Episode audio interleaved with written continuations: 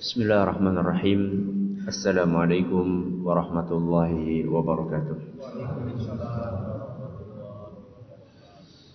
إن الحمد لله نحمده ونستعينه ونستغفره ونعوذ بالله من شرور أنفسنا ومن سيئات أعمالنا من يهده الله فلا مضل له ومن يضلل فلا هادي له وأشهد أن لا إله إلا الله وحده لا شريك له وأشهد أن محمدا عبده ورسوله.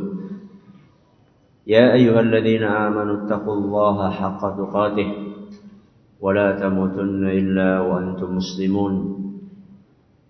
يا أيها الناس اتقوا ربكم الذي خلقكم من نفس واحدة وخلق منها زوجها وبث منهما رجالا كثيرا ونساء. واتقوا الله الذي تساءلون به والأرحام إن الله كان عليكم رقيبا.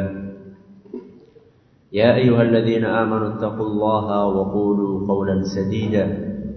يصلح لكم أعمالكم ويغفر لكم ذنوبكم. ومن يطع الله ورسوله فقد فاز فوزا عظيما. أما بعد فإن أصدق الحديث كتاب الله وخير الهدي هدي محمد صلى الله عليه وسلم شر الأمور محدثاتها وكل بدعة ضلالة Kita panjatkan puja dan syukur kehadirat Allah Tabaraka wa Ta'ala Pada kesempatan malam yang berbahagia kali ini Kita kembali diberi kekuatan, kesehatan, hidayah serta taufik dari Allah Jalla wa Ala Sehingga kita bisa kembali menghadiri pengajian rutin tafsir kita ini di Masjid Agung Darussalam Purbalingga. Kita berharap semoga Allah Tabaraka wa Ta'ala berkenan melimpahkan kepada kita semuanya ilmu yang bermanfaat sehingga bisa kita amalkan sebagai bekal untuk menghadap kepada Allah Jalla wa Ala. Amin ya rabbal alamin. Salam dan salam Semoga senantiasa tercurahkan kepada junjungan kita Nabi besar Muhammad sallallahu alaihi wasallam pada para sahabatnya, keluarganya dan umatnya yang setia mengikuti tuntunannya hingga akhir nanti. Pada pertemuan yang telah lalu kita sudah menyelesaikan kajian tentang tafsir surat Al-Adiyat. Maka insya Allah pada kesempatan kali ini kita akan memulai surat yang baru yaitu surat Az-Zalzalah. Namun sebelumnya kita akan sedikit mengulang apa yang sudah kita pelajari pada pertemuan yang telah lalu. Pertanyaan yang pertama, saat itu kita membaca ayat yang ke-10 dan ke-11 dari surat Al-Adiyat. Ayat yang ke-10 bunyinya wa husila ma fis sudur. Dan isi hati akan diungkap. Apa yang akan diungkap? Isi hati yang bagaimana yang akan diungkap oleh Allah Subhanahu wa taala. Ya. Bagus. Isi hati yang baik maupun yang buruk. Di sini Allah mengatakan bahwa nanti pada hari kiamat akan dibongkar isi hati. Isi hati itu amalan apa? Batin. Padahal manusia punya dua amalan. Amalan batin sama amalan lahir. Apakah amalan lahir juga akan dibongkar? Dibongkar juga. Kenapa? Kok Allah Subhanahu wa taala di dalam ayat ini cuma menyebutkan amalan batin saja. Bagus, karena amalan lahir itu sumbernya dari batin. Tidak ada amalan lahir kecuali sumbernya dari batin. Entah itu amalan yang baik maupun yang jelek. Pertanyaan terakhir. Allah Subhanahu wa taala di ayat yang ke-11 berfirman, "Inna rabbahum bihim yauma idzin lakhabir. Sesungguhnya Allah pada hari kiamat maha mengetahui perbuatan para hambanya. Allah subhanahu wa ta'ala mengetahui perbuatan kita. Cuma di hari kiamat saja? Atau juga di di dunia. Kenapa? Kok Allah di ayat ini menyebutkan sesungguhnya Allah maha mengetahui pada hari kiamat perbuatan kalian? Bagus, karena pada hari kiamat Allah bukan hanya sekedar mengetahui, tapi Allah juga akan memberikan pembalasan atas perbuatan hambanya. Para hadirin sekalian yang kami hormati dan juga segenap pendengar Radio Insani 88 FM di Purbalingga dan sekitarnya. Para pendengar Radio Roja di Jakarta, di Bandung, di Lampung, di mana pun Anda berada, para pendengar Radio Bus FM di Solo dan sekitarnya, pendengar radio kita di Cirebon dan sekitarnya, Radio Al-Hikmah di Banyuwangi sekitarnya serta para pemirsa Yufid TV di mana pun Anda berada. Islam telah memberikan pelajaran kepada kita bahwa setiap perbuatan setiap perilaku yang kita kerjakan di dunia ini ada konsekuensinya.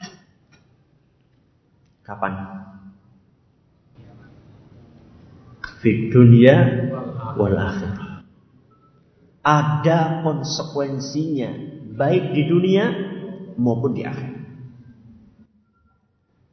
Ada penegakan hukum di dunia dan ada penegakan hukum di mana? Di Di dunia ada penegakan hukum, di akhirat ada penegakan hukum. Tapi sama nggak? Apa bedanya? Siapa tadi yang katakan lain? Bedanya apa?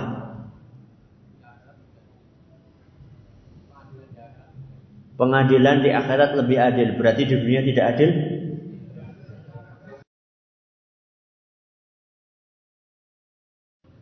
Tidak jamin, tapi mungkin nggak adil.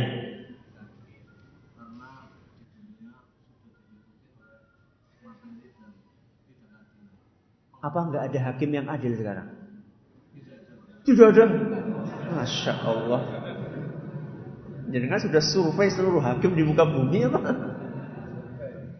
Perbedaannya apa? Perbedaannya itu kalau di akhirat mesti adil. Kalau di dunia belum tentu adil. Kata belum tentu itu bukan berarti tidak adil. Eh siana wong apik. Masih ada orang baik sekarang. Cuma memang sering tidak adil, itu betul. Itu perbedaannya. Tapi nanti pada hari kiamat tidak ada yang tidak adil. Seluruh proses pengadilan pada hari kiamat maha adil. Kenapa Ustaz? Karena diawali dengan proses pencatatan yang sangat teliti. Ketika kita hidup di dunia, Allah Subhanahu wa taala menugaskan para malaikat untuk selalu mengawasi kita. Dan malaikat itu tidak pernah ngantuk apalagi tidur. Setiap yang kita lakukan, setiap yang kita kerjakan, siapa pun yang mengerjakan dari anggota tubuh kita, Entah yang mengerjakan mata kita, entah yang mengerjakan telinga kita, entah yang mengerjakan mulut kita, entah yang mengerjakan tangan kita, entah yang mengerjakan kaki kita. Pendek kata, setiap apa yang kita lakukan pasti dicatat. Makanya Allah Subhanahu wa taala berfirman dalam Al-Qur'an surat Qaf. Surat Qaf ayat 18. Dalam surat Qaf ayat 18 Allah Subhanahu wa taala berfirman, "Ma yalfidhu min qawlin illa ladaihi raqibun atid." Kata Allah Subhanahu wa taala, tidak ada suatu ucapan pun yang diucapkan oleh manusia melainkan pasti di dekatnya ada malaikat yang selalu hadir untuk apa? Untuk nulis. Makanya nanti pada hari kiamat para pelaku maksiat ketika melihat kitab catatan amalannya, mereka berkata, "Wa wudi'al kitabu fataral mujrimina musyfiqina mimma fihi." Ketika kitab-kitab catatan amalan itu dibeberkan, maka para pelaku maksiat, para pendosa, mereka ketakutan. Lalu mereka mengatakan wa yaquluna ya wailatana ma li hadzal kitab la yughadiru saghiratan wala kabiratan illa ahsaha. Kata mereka celaka kami. Setiap yang kami lakukan, entah yang kecil, entah yang besar, kok semuanya ditulis di sini. Sebagian orang meremehkan perbuatan yang kecil dipikir nyolong korupsi mangpe korupsi mangpe apa nama korupsi mangpe bien siki ya korupsi bilang ora sing cilik-cilik maksudnya korupsi besar itu kan dimulai dari kecil. Nuh sewu banyak di antara maaf banyak di antara kita Kadang-kadang kita tuh nyalah-nyalahkan orang yang korupsi dengan jumlahan MM-an. Wah ngajor duit rakyat di pangan. Dia kadang-kadang nggak sadar dia juga makan duit rakyat. Dan itu yang biasa pada minta nota apa? Nota kosong dari mana? Dari toko-toko. Makanya saya apresiasi, saya hargai dan lanjutkan para tokoh yang berani menulis tidak menerima nota kosong. Eh, tidak menerima permintaan nota kosong. Sip, lanjutkan. Kalau bisa seluruh tokoh seperti itu. Wow, sate, jadi orang bisa oleh seribilan. Ini pengen selamat apa tidak? La yughadiru saghiratan wala kabiratan illa ahsaha. Kata para pelaku maksiat, kenapa buku ini yang kecil, yang besar semuanya ditulis? Wa wajadu ma 'amilu hadira wa la yadhlimu rabbuka ahada. Mereka akan mendapati semua yang telah mereka kerjakan tertulis. Tidak ada yang ketinggalan sedikit pun. Dan di mana pun, kapan pun seorang hamba berbuat, pasti ada catatannya. Ada seorang preman baru tobat. Dan dia sudah meninggalkan minum-minuman sudah dia tinggalkan, zina sudah dia tinggalkan, kemudian judi sudah dia tinggalkan. Pendek kata maksiat-maksiat yang gede-gede sudah dia tinggalkan. Tinggal yang masih belum bisa dia tinggalkan itu ngerokok. Akhirnya suatu hari dia datang ke ustadznya. Ah, Kiai, Nun sewu saya mau izin ngerokok. Minta izin sama ya ini berarti beradab ini. Ini murid yang beradab. Arab ngerokok izin dulu. Kata ustadznya, tidak apa-apa. Tapi kalau bisa kamu ngerokoknya di tempat yang gak dilihat sama Allah ya. Kata gurunya, kata ustadznya, tidak apa-apa silakan ngerokok, tapi cari tempat yang kira-kira nggak dilihat sama Allah. Bingung dia, nengen dia. Nah masjid orang mungkin, masjid kan rumahnya Allah. Nengen dia bingung, lapangan apa nong di akhirnya melepuh kamar mandi. Udut neng di nong dia pikir di WC itu Allah nggak nggak lihat. Oh enggak. Sampai pun di WC, sampai pun di mana pun di tempat yang nggak kelihatan, yang gelap gulita, Allah Subhanahu Wa Taala maha melihat apa yang kita lakukan. Walaupun di tempat yang kosong, yang gelap. Pernah ada seorang pemuda dikisahkan oleh Imam Ibn Rajab Al-Hambali, ada seorang pemuda yang merayu seorang wanita untuk berzina. Dan itu di tengah padang pasir. Tidak ada orang. Kata pemuda itu, wahai kekasihku. Tidak ada yang melihat kita kecuali hanya bintang-bintang yang ada di langit. Kata wanita tersebut, wa aina mukawkibuha. Kalau memang bintang-bintang itu melihat kita, terus di mana engkau menyadari atau apakah engkau tidak sadar bahwa yang menciptakan bintang-bintang itu juga melihat kita? Siapa? Allah Subhanahu wa taala. Bok kita mau berada di ruangan, bok kita mau berada di kamar bilik internet ukuran berapa? Bilik internet ukurannya berapa? Warnet satu setengah kali satu.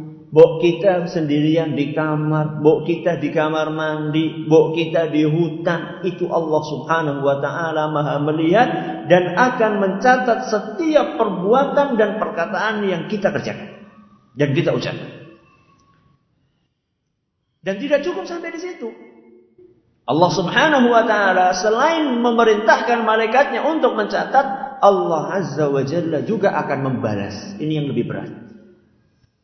Setelah dicatat akan dibalas sesuai dengan kadar, kualitas dan jenis perbuatan yang kita lakukan. Sekecil apa pun. Itu yang nanti akan kita baca dalam surat Az-Zalzalah. Apa bunyinya? Faman ya'mal mithqala dzarratin khairan yarah wa man ya'mal mithqala dzarratin syarran yarah Barang siapa yang melakukan kebaikan walaupun cuma sebesar zarah. Zarah itu apa? Sebagian orang mengatakan biji atom. Biji atom. Kata para ulama, Allah itu tidak akan berbicara dengan sesuatu yang tidak dipahami oleh orang-orang yang diturunkan Al-Quran kepada mereka. Yaitu Rasul SAW dan para sahabatnya. Kira-kira atom sudah dikenal nggak pada saat itu? Belum. Makanya kata para ulama, zarrah itu artinya adalah semut kecil sing paling cilik. Apa gue? Semut gatel? Apa tengu? tengu itu semut atau bukan? Bukan. Pokoknya semut itu loh yang apa? Mambune apa? Apa? Apa? Pudak. Ah, nggak tahu lah. Pokoknya namanya. Pokoknya semut kecil yang paling cilik. Golek ngono. Udah semut rang-rang ya. semut rang-rang gue gede ya. Bukan juga semut yang hitam bukan, ya. tapi semut kecil yang paling kecil. Itu adalah zarrah, itu adalah perumpamaan tentang zat yang paling kecil saat itu. Maka sekecil apa pun perbuatan kebaikan yang kita lakukan, akan kita temukan balasannya pada hari kiamat. Walaupun perbuatan kebaikan itu dianggap remeh oleh sebagian orang. Kata Nabi SAW, La tahkiranna minal ma'rufi syai'an. Janganlah kalian itu meremehkan kebaikan walaupun cuma sedikit. Kemudian Rasulullah SAW memberikan contohnya walau antal ka akhaka biwajhin Walaupun engkau itu melakukan kebajikan bentuknya ketemu sama teman kamu dalam keadaan apa? Dalam keadaan uh, senyum atau wajah yang cerah, sumeh. Jadi kita ketemu sama teman, sama siapa pun, kita kelihatan wajahnya cerah. Walaupun mungkin kita sedang ada masalah. Ini terhitung pahala dan kita akan mendapatkan ganjaran pada hari kiamat. Sebaliknya kata Allah Subhanahu wa taala, "Wa may ya'mal mithqala dzarratin Sebaliknya, Seandainya kita melakukan keburukan walaupun sekecil semut dianggap remeh dan dianggap biasa karena sudah banyak orang yang melakukannya sehingga orang yang mengingkarinya justru dianggap aneh. Contohnya apa? Merokok. Sekarang coba, ada nggak berani negur orang merokok? Hah? kalau ada orang negur rokok, ini manusia aneh kan? Karena justru kebanyakan orang merokok. Kalau ada warung nggak jualan rokok, itu aneh bin ajaib. Loh, rokok kok malah didol? Mana teman loh justru pahale sing paling akeh. Aneh, sebagian orang mengatakan rokok itu merugikan, rokok itu mengganggu kesehatan. Aku orang rokok, bojoku orang rokok, kul adol rokok. Lucu. Orang sebenarnya lucu menurut saya, kontradiktif loh. Kamu gak suka kalau suami kamu merokok. Kamu gak suka kalau anak-anak kamu merokok. Anda tidak suka kalau anak kita, kalau anak Anda, suami Anda, bahkan istri Anda merokok. Tapi kok menyediakan rokok? Lucu ini. Walaupun perbuatan itu sudah dianggap lumrah. Selama perbuatan itu perbuatan yang merugikan orang lain dan merugikan diri Anda sendiri, maka kita akan temukan ganjarannya nanti pada hari kiamat. Ustaz, bagaimana prosesnya nanti pada hari kiamat? Prosesnya nanti pada hari kiamat akan diawali masing-masing dari kita akan maju sendiri-sendiri ke hadapan Allah Subhanahu wa taala. Masing-masing dari kita akan sendiri-sendiri ketemu sama Allah. Dan tidak ada di antara kita yang bisa nyewa pengacara. Beda dengan di mana? Di dunia. Kalau di dunia sudah tahu kasusnya, ini kasus yang mengerikan, korupsinya kayak bulan ini milik pengacara sing sing larang. Hitungannya per jam sekian, hitungannya per kasus sekian. Nanti pada hari kiamat oh boro-boro pengacaranya BDW kan? Boro-boro nyawa pengacara, pengacaranya BDW kan? Sendiri yang dia akan menghadap kepada Allah Subhanahu. Dan jangan berharap nanti kita akan ditemani oleh bapak kita, ibu kita. Sendiri-sendiri nanti pada hari kiamat. Makanya wahai para anak, wahai para anak, jangan mengandalkan orang tua. Ketika Anda sudah balik, maka kewajiban sholat sudah wajib atas Anda. Dan jangan mengandalkan orang tua. Nanti pada hari kiamat orang tua datang sendiri, anak datang sendiri. Istri jangan mengandalkan suami, suami jangan mengandalkan istri. Masing-masing akan datang sendiri di hadapan Allah Subhanahu wa taala. Tidak akan bisa kita bergandengan tangan menemani satu sama lainnya tidak bisa. Kata Allah Subhanahu wa taala dalam surat Maryam ayat 95. Surat apa? Maryam. Ayat 95 Allah Subhanahu wa taala berfirman wa kulluhum atihi yaumal kiamati farda. Pada hari kiamat nanti semua manusia akan menghadap kepada Allah Subhanahu wa taala sendiri-sendiri. Nafsi nafsi. Sing dipikirakan kur awake dewek. Jangankan menemani, kepikiran saja enggak. Jangankan kita menemani orang yang kita cintai, entah itu anak kita semata wayang atau istri kita yang paling kita cintai atau orang tua kita atau ibu kita atau bapak kita atau teman akrab kita, jangankan menemani, mikir saja enggak. Likulli mri'im minhum yawma idin sya'nui yughni. Karena masing-masing dari kita satu sibuk memikirkan dirinya sendiri. Selamat apa? Orang. Sudah? Jadi nanti semuanya apa? Sendiri-sendiri. Setelah menghadap kepada Allah Taala, maka proses berikutnya adalah mulut kita akan dibungkam. Lisan kita akan dibikin keluh. Dikunci oleh Allah Subhanahu wa taala dan tidak bisa berbicara. Itu bedanya. Kalau di dunia bisa bersilat lidah, bisa bohong, bisa memutarbalikkan fakta. Dengan kepandaian lidah dia, lisan dia, dengan kepiawaian pengacara yang dia bayar, dia bisa memutar balikkan fakta. Nanti pada hari kiamat jangan harap kita bisa berbicara. Setelah Allah Subhanahu wa taala mengunci rapat mulut kita masing-masing, Allah tabaraka wa taala mempersilahkan seluruh anggota tubuh kita untuk berbicara. Tangan kita akan berbicara, mata kita akan berbicara, telinga kita akan berbicara, kaki kita akan berbicara. Silahkan baca surat Yasin. Ayat berapa? 65.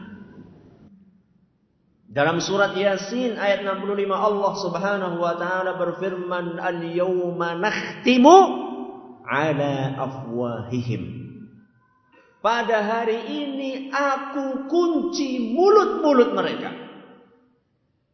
Wa tukallimuna aydihim wa tashhadu arjuluhum bima kanu yaksibun.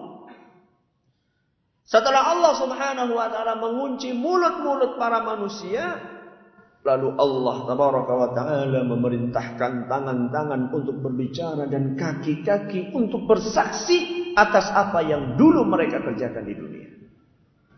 Maka siap-siap nanti mata yang digunakan untuk berbuat maksiat walaupun tidak kelihatan sama orang lain nanti akan berbicara di hadapan Allah taala. Tangan yang digunakan untuk merubah patok tanda tanah. Tanda tanah malam-malam gelap-gelap nanti pada hari kiamat akan ngaku di hadapan Allah taala. Kaki yang digunakan untuk mendatangi tempat maksiat. Ketika sedang kerja di luar kota, tidak ada istri, tidak ada anak. Pergi ke hotel untuk berbuat zina. Atau sekedar dalam tanda kutip dugem di bar. Mentang-mentang tidak ada istri, tidak ada anak. Nanti pada hari kiamat kaki tersebut akan lapor ke hadapan Allah Taala. Cukup sampai di situ? Tidak. Sampai tempat kita berbicara pun akan lapor kepada Allah. Apa itu? Bumi. Bumi. Bumi tempat kita melakukan perbuatan maksiat. Nanti kita akan baca dalam surat yang sama, surat Az-Zalzalah. Ayat berapa? Ayat 4 sampai 5. Dalam surat Az-Zalzalah ayat 4 sampai 5 Allah Subhanahu wa taala berfirman, "Yauma idzin tuhadditsu akhbaraha. Pada hari itu bumi akan bercerita tentang kejadian-kejadian yang terjadi di atasnya. Kenapa mereka bercerita? Bi anna rabbaka auha laha. Karena Allah memerintahkan bumi untuk seperti itu. Makanya kalau mau berbuat maksiat, berbuat maksiatlah di tempat selain buminya Allah. Nang di Nang di udah dia bingung ya. Ya wis lah nang udah nang desaku, iya desa udah nang desamu itu buminya siapa? Ya Allah. Nanti pada hari kiamat akan bersaksi. Warnet tempat kita berbuat maksiat nanti akan lapor kepada Allah Subhanahu wa taala tenda, camping, ketika berbuat maksiat saat itu akan lapor ke hadapan Allah Taala. Kamar hotel yang di situ dia berzina akan lapor ke hadapan Allah Subhanahu wa taala. Tempat transaksi korupsi, milih di tempat yang tersembunyi, entah itu di tengah hutan, itu nanti akan lapor ke hadapan Allah Subhanahu wa taala. Semuanya akan lapor dan saat itu tidak ada yang bisa menyogok. Kenapa nggak ada yang bisa nyogok? Kenapa? Karena hakimnya nggak bisa disogok. Siapa? Allah Subhanahu Wa Taala nyogok apa? Kita mau nyogok pakai apa? Ya. Kalau di dunia sebagian hakim, nggak semuanya. Pak Hakim nun sewu lagi urusan putih lancarakan nun sewu itu satu juta mau.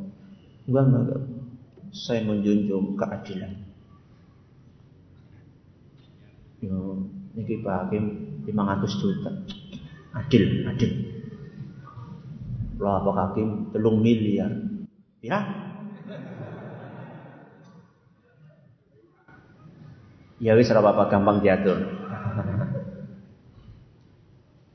Karena manusia itu masih ada nafsu ya, masih kalau dikit nggak mau, pengennya yang banyak. Kalau Allah Subhanahu wa taala nyogok pakai apa? Wong semuanya itu miliknya Allah Subhanahu wa taala. Dan nanti pada hari kiamat nggak bisa nyogok, nggak nggak bisa ngeles, ya. Kemudian juga pada hari kiamat nanti tidak ada pasal-pasal karet, ya yang multi tafsir bisa dibawa ke sana kemari tidak ada. Karena seluruh aturan yang menerapkan adalah Allah Subhanahu wa taala dan ingatlah bahwa selihai apa pun kita meloloskan diri dari hukuman di dunia sepintar apa pun kita lolos dari kasus-kasus yang kita hadapi bisa selamat dari dinginnya lantai penjara di dunia, jangan harapkan nanti di akhirat bisa lolos dari hukuman Allah taala. Maka jangan gembalang gembeleng. Apa gembalang gembeleng? Aja lo gemaku siapa depan. Hmm? Jangan sombong. Ya, jangan sombong. Mentang-mentang bisa lepas dari kasus ini, lepas dari kasus ini, sudah menyiapkan seluruh cara bagaimana setiap ada celah yang bisa menjerat ditutup tutup tutup semuanya ditutup. Oke di dunia mas, tunggu nanti di akhirat. Mustahil akan lepas dari hukuman Allah tabaraka wa taala. Makanya siapkan bekal. Ya. Siapkan bekal. Apa bekalnya?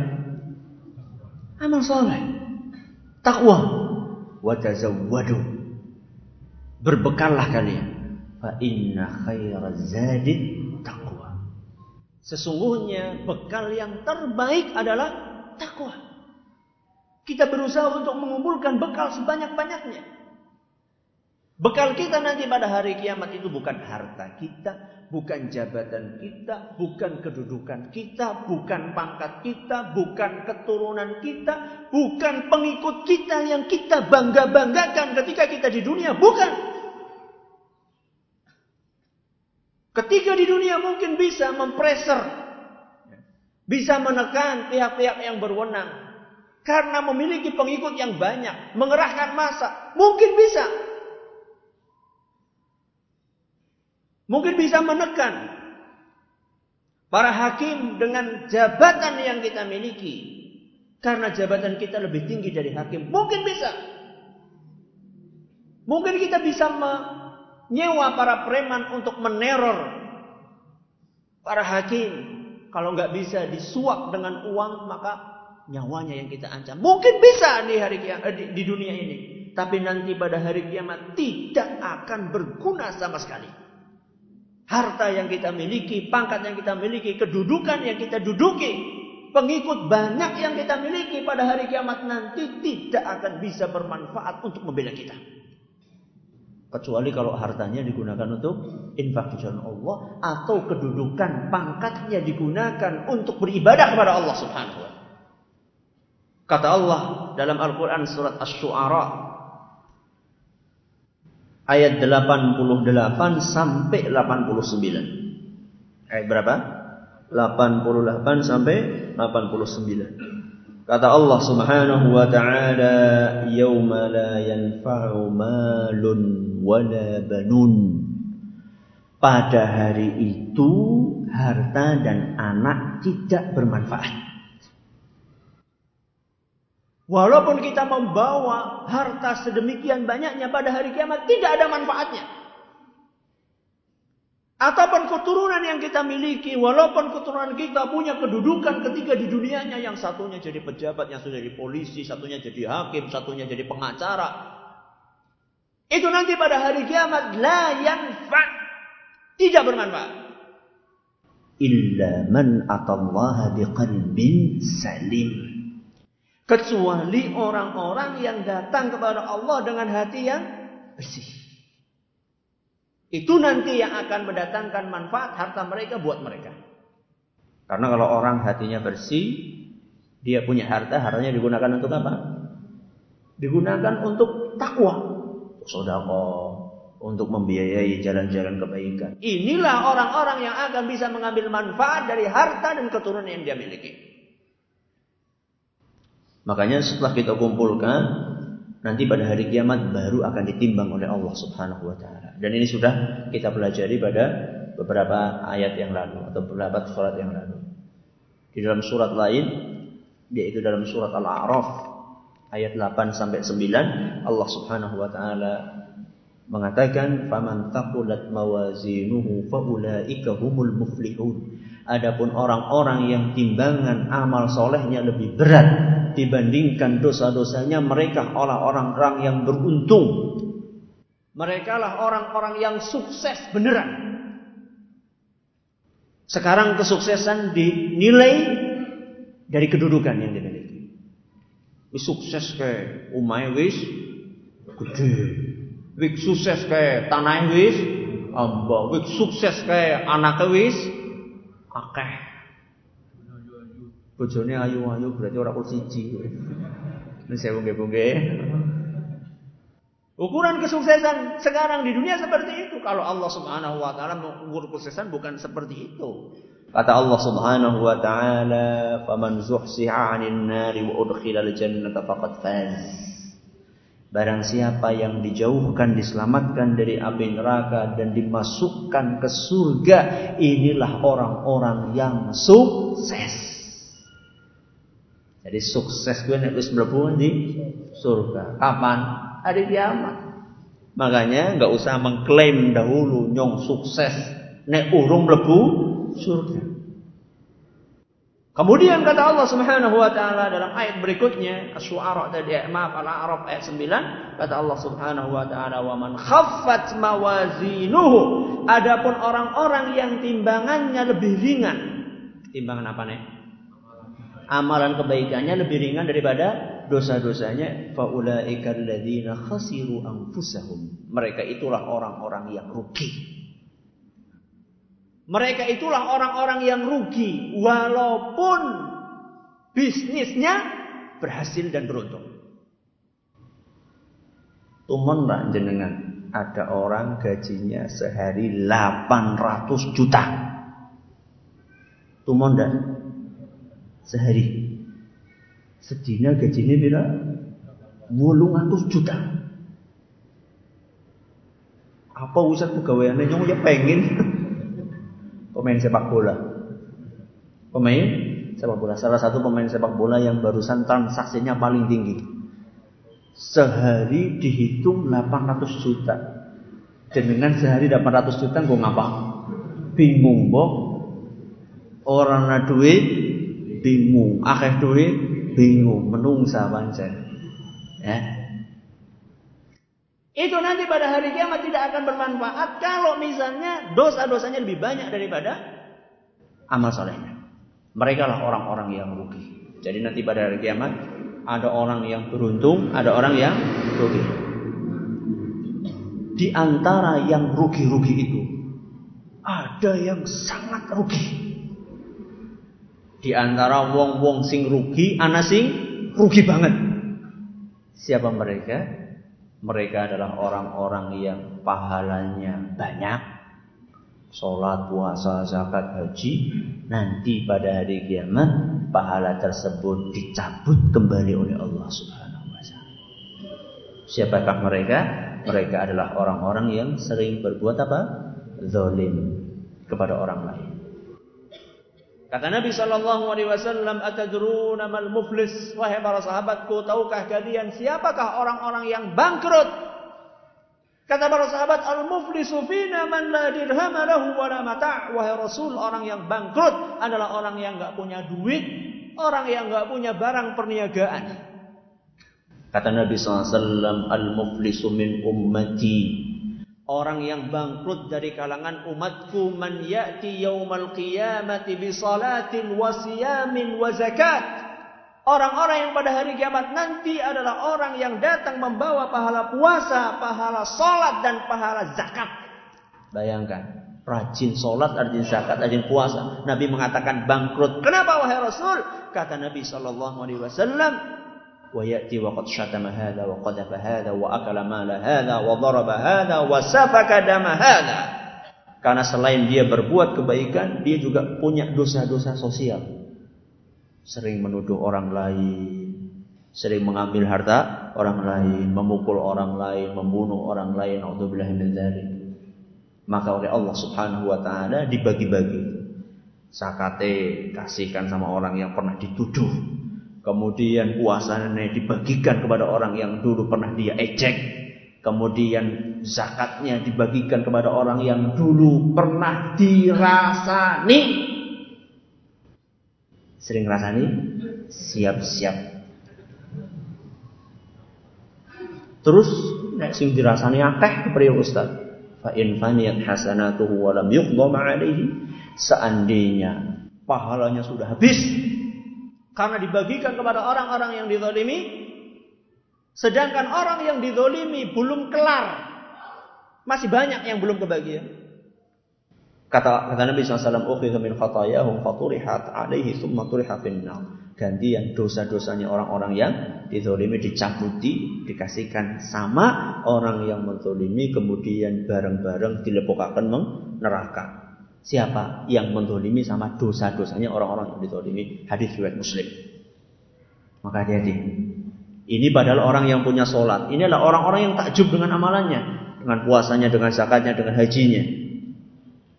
Dia pikir setelah korupsi nanti bisa loh korupsi kan bisa dihapuskan kalau kaji. Mulane kaji ini nganggo duit kok korupsi. Dipikir ya dia pikir kalau berhaji itu dosanya akan diampuni. Betul. Tapi dosa-dosa yang kaitannya dengan Bani Adam tidak akan gugur kecuali kalau dimaafkan oleh Bani Adam tersebut. Berarti nek sing dikorupsi duitnya wong 250 juta kepriwe? Alamat. Alamat apa? Alamat bangkrut total. Nauzubillah min Ini sekedar prolog sebelum kita memasuki tafsir surat Az-Zalzalah yang nantinya insya Allah kita akan kaji lebih lebih lanjut tentang surat Az-Zalzalah tentang kejadian pada hari kiamat kemudian proses pengadilan pada hari kiamat Allah taala Ada pertanyaan silakan. Oh, habis. Waktunya habis nanti insya Allah kita akan baca setelah salat isya insya Allah. Allah taala Assalamualaikum warahmatullahi wabarakatuh.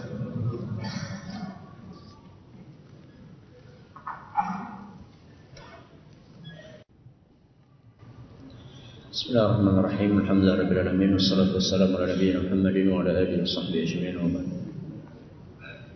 Pertanyaan pertama Mohon nasihat dan kiat Untuk menghadapi dan menanggapi sikap masyarakat Yang menganggap kebenaran hanya dilihat dari banyaknya orang yang mengerjakan perbuatan tersebut Yang penting orang dahulu mengamalkan Sedangkan orang yang mengamalkan sesuai dengan sunnah akan dikucilkan karena alasan jumlahnya kecil dan orang dahulu tidak mengamalkan. Inilah kadang-kadang barometer pengukuran benar tidaknya suatu perbuatan. Itu bukan dilihat dari banyak tidaknya orang yang melakukan. Dalam Al-Quran Allah subhanahu wa ta'ala bahkan berfirman wa in tuti' aktsara min man fil ardi yudilluka an sabilillah.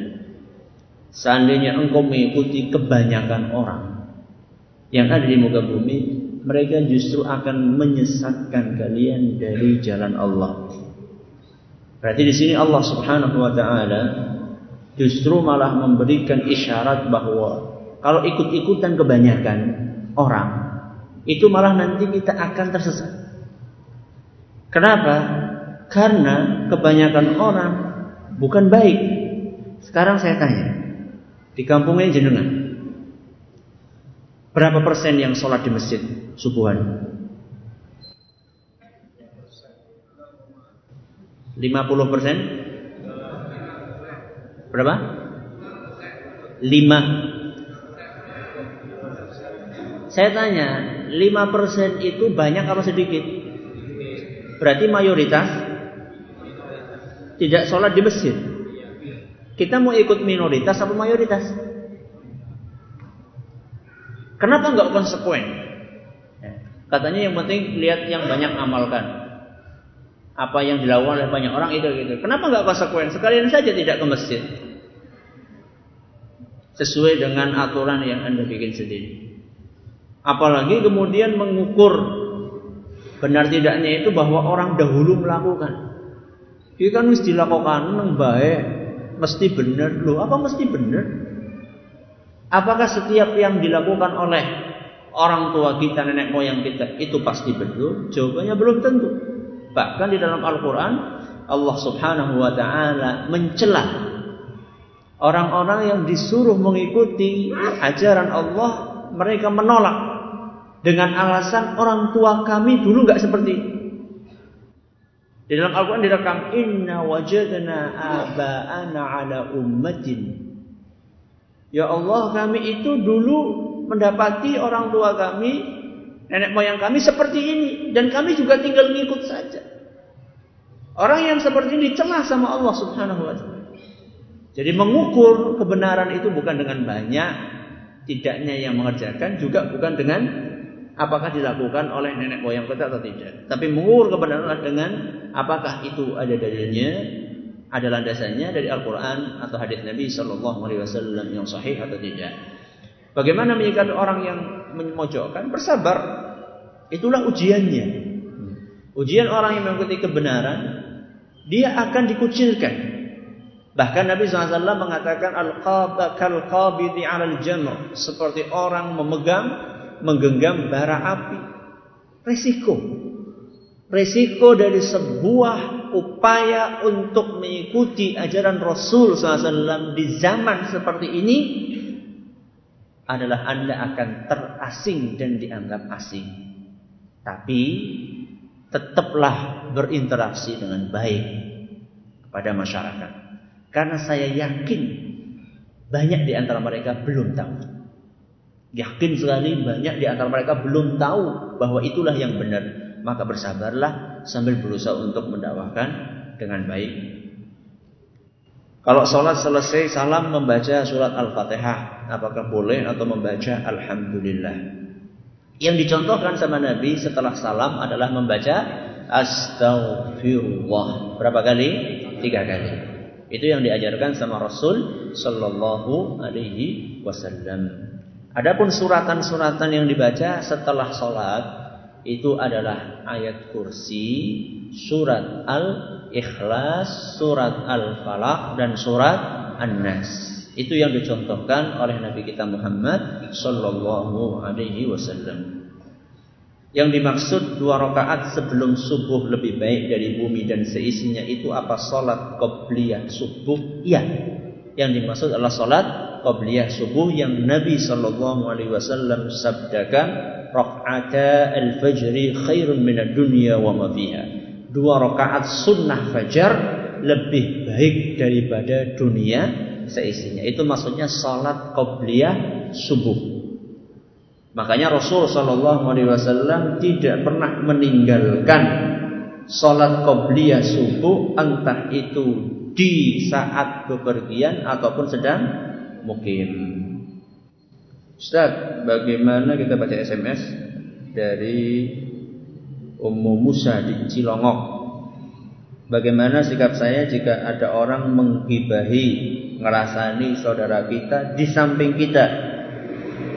Ada rasa nggak enak untuk meninggalkan tempat tersebut. Apakah sikap diam saja, sikap diam saya itu termasuk ghibah? Anda berdosa. Karena melihat ada orang berbuat maksiat, Anda diam saja. Kata Allah Subhanahu wa taala, "Innaka idzan mithluhum."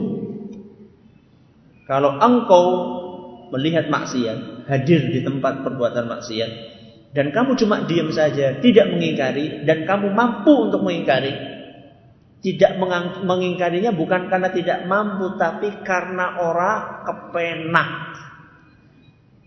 Orang kepenak itu mampu atau tidak? Mampu. Kalau misalnya Anda tidak mengkaji, Anda ikut kecipratan dosanya. Innaka idzan mithluhum, maka engkau juga sama seperti mereka. Seperti Ustaz. Ya, diingatkan. Kalau sudah tidak diingatkan, ya sudah diingatkan nggak mau berhenti. Nun sewu, nun sewu apa? Permisi. Ya, dengan cara yang sopan. Orang Islam tidak sholat, apakah dia masuk surga? Dia kan punya amalan yang lain. Tergantung orang sholat babar belas. Apa kadang-kadang sholat, kadang-kadang orang. Ini orang sholat babar belas. Jumatan orang, Idul Fitri Idul Adha orang, ini bukan orang Islam. Ini bukan orang Islam. Tapi kalau masih kadang sholat, kadang iya, kadang sholat, dan dia masih meyakini sholat itu wajib, ini masih Muslim, insya Allah, dan masih ada peluang, insya Allah untuk masuk ke surga, Apakah dia disiksa dulu atau tidak itu tergantung kehendak siapa? Allah Subhanahu wa taala.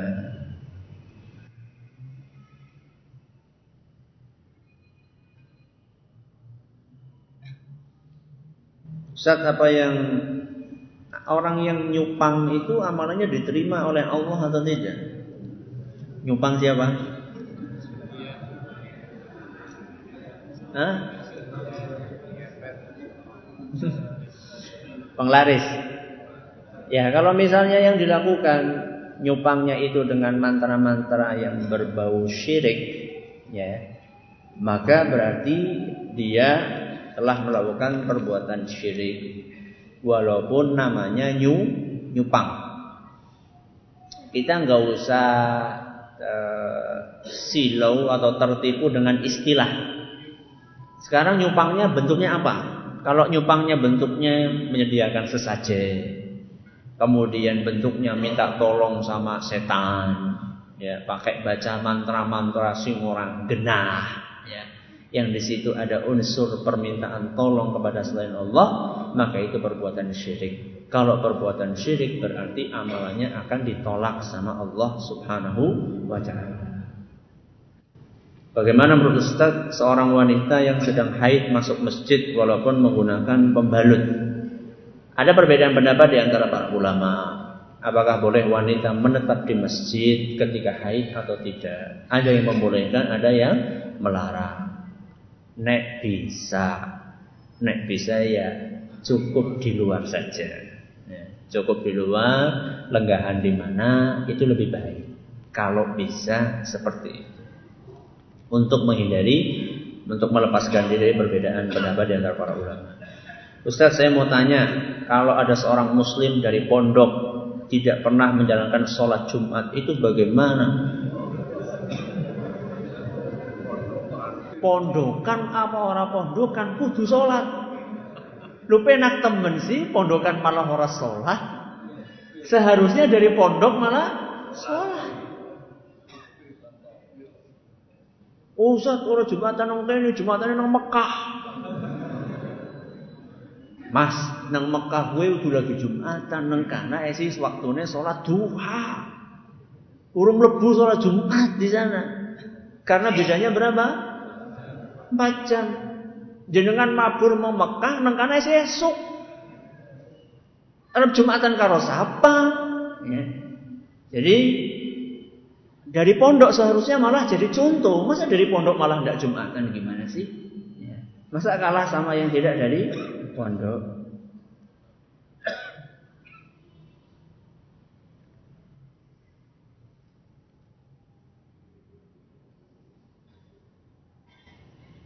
Ustaz, bagaimana dengan Ustadz menyebarkan ajaran Allah tapi masih ngerokok? Apakah perlu didatangi majelis taklimnya? Dinasehatilah. Ya dan nasihati ya. dinasehati dengan cara yang baik dinasehati dengan cara yang yang baik karena bagaimanapun juga ustadz dai mubalik itu kan dijadikan sebagai figur panutan jadi kalau misalnya panutannya memberikan contoh yang tidak baik nanti pengikutnya juga akan ikut-ikutan nanti kan ketiban dosanya wong akeh ya jadi dinasihati dengan cara yang baik. Karena bagaimanapun juga beliau itu adalah tokoh. Ya. Dia orang punya kedudukan, beliau orang punya kedudukan. Makanya menasehatinya pun harus sesuai dengan kedudukannya. Jangan sampai kesannya menggurui atau kesannya memojokkan atau kesannya menjatuhkan. Tidak. Jadi kita pun mengajarkan atau menganjurkan untuk selalu beretika di dalam segala sesuatu. Ustaz apa yang dimaksud sedekah dengan kehormatan? Sedekah dengan kehormatan maksudnya adalah kalau Anda didiskreditkan, disakiti harga dirinya Anda maafkan. Itu namanya sedekah dengan kehor kehormatan. Jadi jangan sampai nanti kehormatan yang dimaksud makna lain, bukan. Kehormatan itu maksudnya adalah Anda ketika digibahi ketika dirasani, disakiti, Anda maafkan. Itu namanya sedekah dengan kehormatan.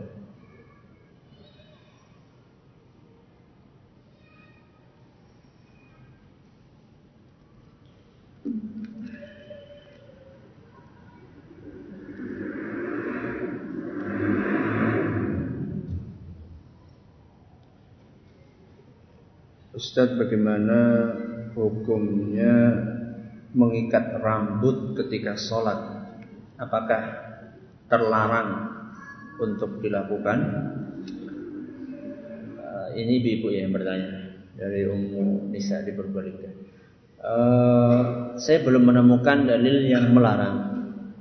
Yang saya ingat adalah keterangan dari para ulama bahwa gaya rambut itu selama tidak menyerupai gayanya orang-orang non-muslim maka tidak mengapa. Jadi kalau misalnya mengikat rambut sekarang itu menyerupai nggak non-muslimah? Setahu saya itu tidak, itu biasa dilakukan oleh muslimah maupun non-muslimah umum. Maka insya Allah tidak mengapa. Atau kalaupun yang terlarang selain menyerupai non-muslimah juga kalau menampakkan rambutnya Contohnya di sanggul. Ya, contohnya di sanggul kemudian pentul-pentul di atas sini. Jadi ketika pakai kerudung kelihatan apa? Kelihatan nonjol di sini. Nah, ini termasuk yang tidak dibenarkan di dalam agama kita. Karena itu menampakkan apa? Keindahan. Ya, menampakkan keindahan. Terus bagaimana Ustaz? Ya diikat biasa saja kalau memang e, kesulitan bisa dikepang, kemudian ya gimana lah caranya lah. Ibu-ibu lebih paham masalah gitu-gitu. Sampai di sini pengajian kita pada kesempatan kali mohon maaf ada beberapa SMS, beberapa pertanyaan yang tidak bisa terjawab karena keterbatasan ilmu dan waktu. Allah taala alam bagi yang e, kehilangan sesuatu bisa menghubungi takmir Masjid Agung. Assalamualaikum warahmatullahi wabarakatuh.